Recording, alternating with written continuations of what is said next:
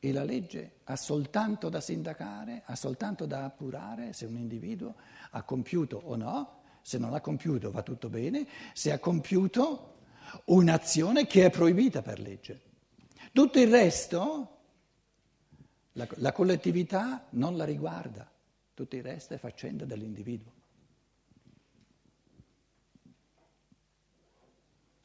Per cui viviamo in un destino dell'umanità già da decenni e diventerà sempre più così, che quando un individuo muore e si presentasse al Padre Eterno e gli dicesse io ho fatto il mio dovere, ho osservato tutte le leggi che c'erano, questo Padre Eterno gli deve dire allora non hai fatto nulla di buono. Hai soltanto, soltanto, evitato, hai soltanto non fatto ciò che lede la libertà, ma non l'hai esercitata, non hai fatto nulla di positivo nella libertà. Hai omesso il bene morale su tutta la linea se hai soltanto osservato la legge. Perché l'unica legge, lo ripeto, che oggi è una legge non lesiva dell'umano, non lesiva della libertà dell'uomo, è una legge che deve strettissimamente, metodicamente attenersi e, come dire, limitarsi a indicare azioni che sono proibite, azioni che una persona che ama la libertà neanche si sogna di volerle compiere e quindi eh, resta liberissima anche nei confronti di queste azioni. Beh, alcuni giorni fa in, in, Germania delle persone mi hanno detto, no, un momento, eh, non, si può, non, si può, vivere senza azioni che, vengono, che vanno comandate, che, che, che, vanno a fare. E uno ha portato l'esempio, dice, lì tu vai, vai su quella strada lì, trovi un segnale che dice devi girare a destra. Non è un comandamento, non è... Non è l'indicazione di un'azione che uno deve fare? E io dicevo, non è possibile fare di un'azione un comandamento, perché un'azione, indicare un'azione che è di obbligo fare, significa individuare concretamente un'azione e dire che tutti la devono fare. E io vi assicuro che ci sono molte, era in Svizzera, dove questa, questo pensiero è stato espresso, vi assicuro che ci sono molte strade in Svizzera dove si deve girare a destra, dove io questo comandamento di girare a destra non l'ho mai osservato, perché a quel crocicchio non ci sono mai stato. Pensiamoci bene, riflettiamoci bene fare di un'azione concreta, di un'azione proprio un, un comandamento positivo, che ingiunge, che ti, ti costringe, che, ti, proprio che, che ti, ti fa un dovere di un'azione, non è possibile. Non è possibile. Anche eh, un esempio che di nuovo al nord della Germania è stato, l'abbiamo discusso, anche dire devi pagare le tasse non è un comandamento positivo, è una proibizione. Ti è proibito tenere il 100% di ciò che hai eh, dei, dei, tuoi, dei tuoi guadagni. Ti è proibito tenere tutto. Una parte la devi dare alla, alla collettività, però è di fatti una proibizione. Viene, può, l'azione si, la si può circoscrivere soltanto in negativo. Ti è proibito fare questo, allora posso, posso rendere concreto ciò che è proibito. Il da farsi non si può mai rendere concreto. Perché? Perché si concretizza soltanto nella libertà dell'individuo. È impossibile che un essere umano dica all'altro ciò che deve fare perché il da farsi non esiste, esiste soltanto nella fantasia morale dell'io superiore. Non esiste il da farsi, non c'è nessun dovere, c'è soltanto ciò che l'io superiore vuole, desidera, ama e, e fa in libertà, non ha un dovere. In tutti i progetti della vita, quando si è scelto, ha voluto ha voluto una madre difficile, non ha nulla a che fare col dovere. L'io superiore, lo spirito creatore, non conosce il dovere, conosce soltanto la fantasia del creare, la fantasia dell'amore. Fare qualcosa per dovere significa vivere da poveracci, da poveri diavoli.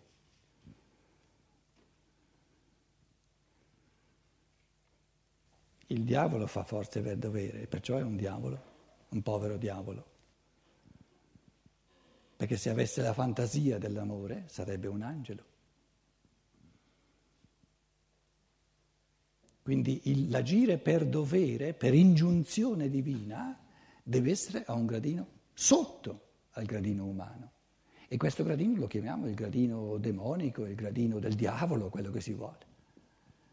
Ma nel momento in cui entriamo nell'umano, il dovere non esiste.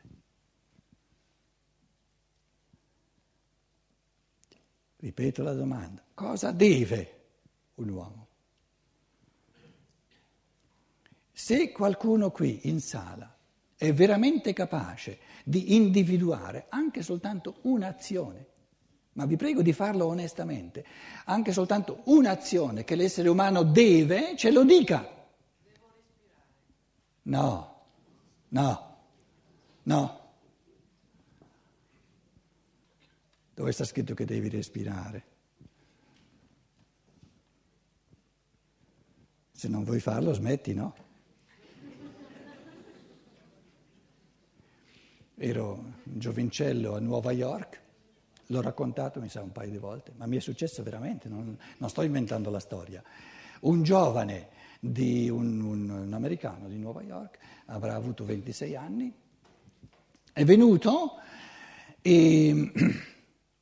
Ma era una cosa seria, io all'inizio non ci credevo, mi sembrava una cosa, una cosa come dire, eh, un po' umoristica, no, era, mi diceva, io non sopporto di essere costretto a respirare, perché voglio essere libero. Io all'inizio pensavo che scherzassi, no, no, era seria la cosa. E se non avesse avuto una mezza intuizione, ma non è venuta da me, deve essere venuta neanche dal, dall'angelo, dall'arcangelo, no? si sarebbe tolto la vita, perché veramente aveva una rabbia assoluta di essere costretto a respirare. Eh. Io, quando mi sono accorto che era seria la cosa, ho detto qua che faccio? Ho avuto un, un barlume, gli ho detto, sei libero di smettere di respirare. Nessuno ti costringe, però questa è l'ispirazione. Quando sei morto, sei costretto a restare morto, non sei libero di tornare indietro. È stato zitto un momentino, non si è detto più nulla, è uscito ho saputo da amici che ha continuato a respirare e continua ancora oggi.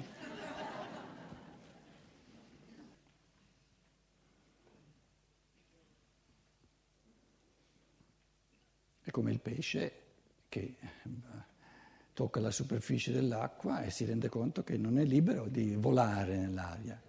Invece di arrabbiarsi, di non essere libero, torna nell'acqua ed è pienamente libero di di girarsi nell'acqua, di muoversi nell'acqua.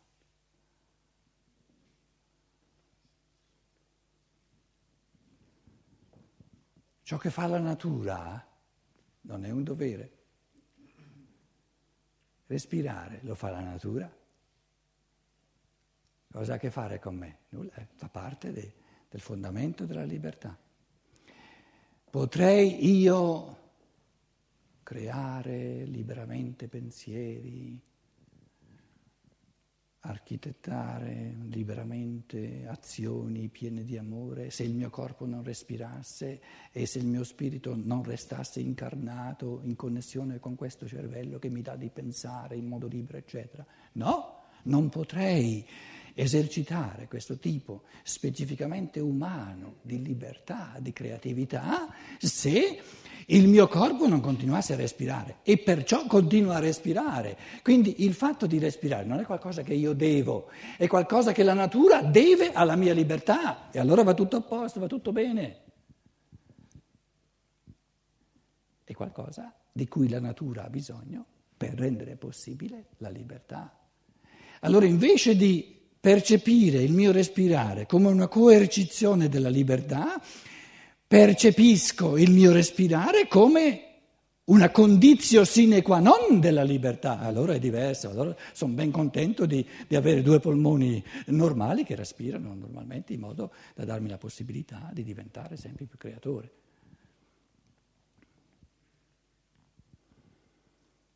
La natura, tutto ciò che è di natura in noi, non è in opposizione alla libertà, è proprio lo strumento necessario per la libertà. Quindi nella misura in cui io vivo tutto il dato di natura come strumento necessario per la libertà viene assunto, viene, come dire, eh, portato dentro alla dinamica della libertà e lo sento parte della libertà. Uno strumento musicale è uno strumento necessario per far risuonare le note, per far risuonare la musica. Adesso uno dice, però io sono costretto a, a, mettere le dita qui quando voglio questa nota e a mettere il dito un po' più in là quando voglio l'altra nota, allora non sono libero.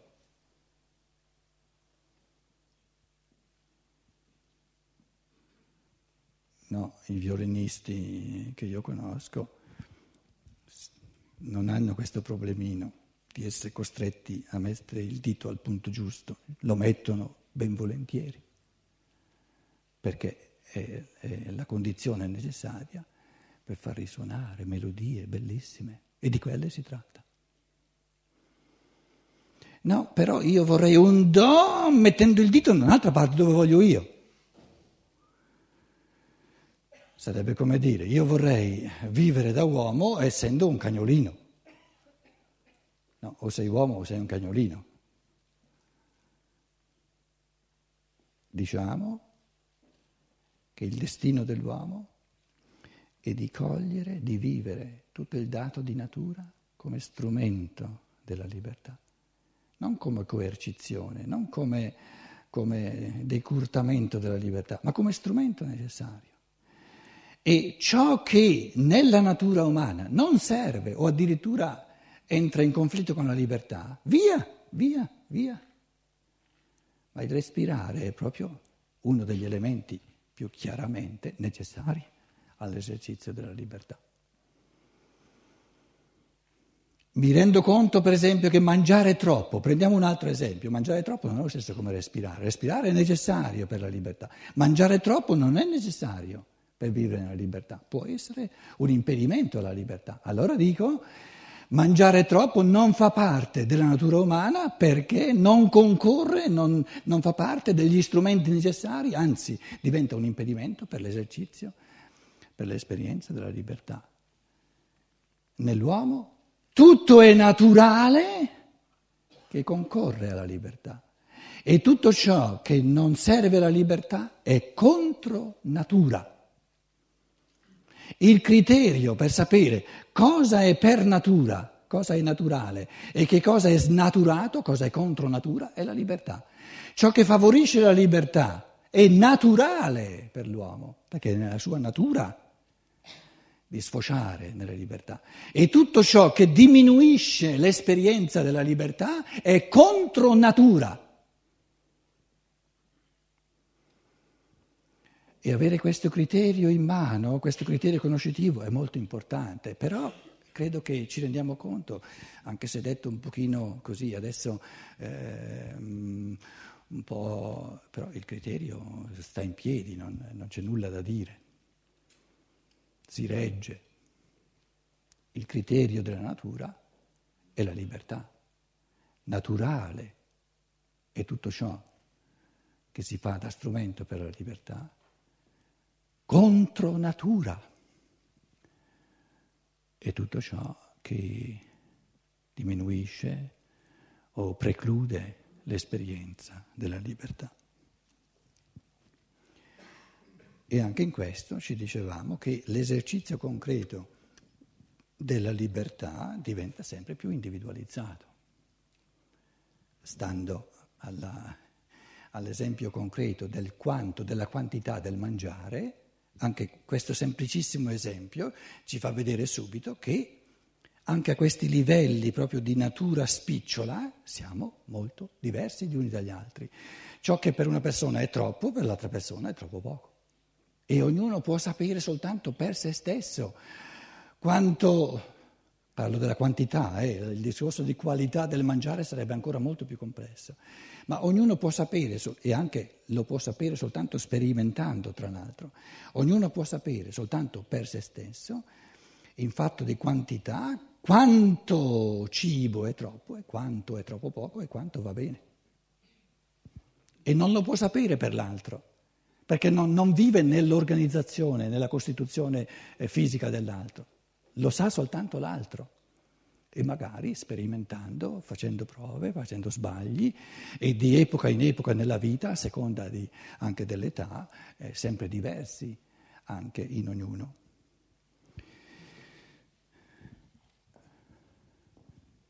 Che cos'è che ci fa paura in questa etica che si individualizza sempre di più, che rende la vita sempre più complessa, perché il bene per una persona è un male per un'altra persona. In fondo la paura di fronte a questa etica è la paura della libertà. Perché gestire norme generali è molto più facile che non gestire la libertà.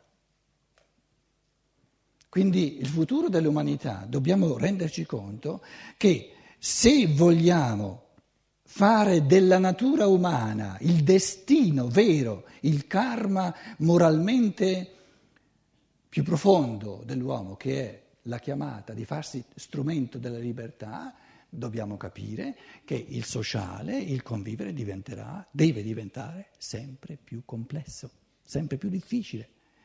Ma più difficile, più complesso non vuol dire peggio, può essere molto meglio. E una, una, una morale, come dire, unificante, una morale generalizzante, tenderà sempre di più a fare dell'umanità un cimitero. A quel punto si può ringraziare, si può essere grati alla gioventù, ai ragazzi che si ribellano, che non si sottomettono, che non vogliono farsi dire dalla generazione più anziana cosa devono fare, perché sanno, venendo dal mondo spirituale, nel profondo del loro animo che non esiste il dovere, esiste il volere libero dello spirito umano, individualizzato.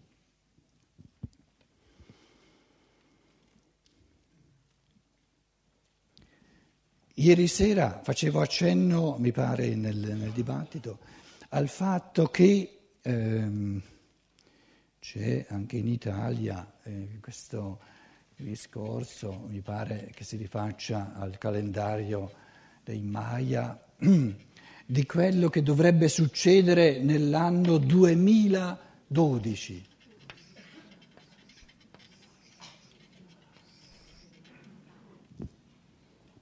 Non so se ne avete mai sentito parlare.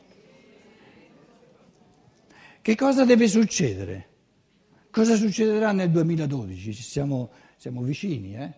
Quattro anni soltanto. Le elezioni.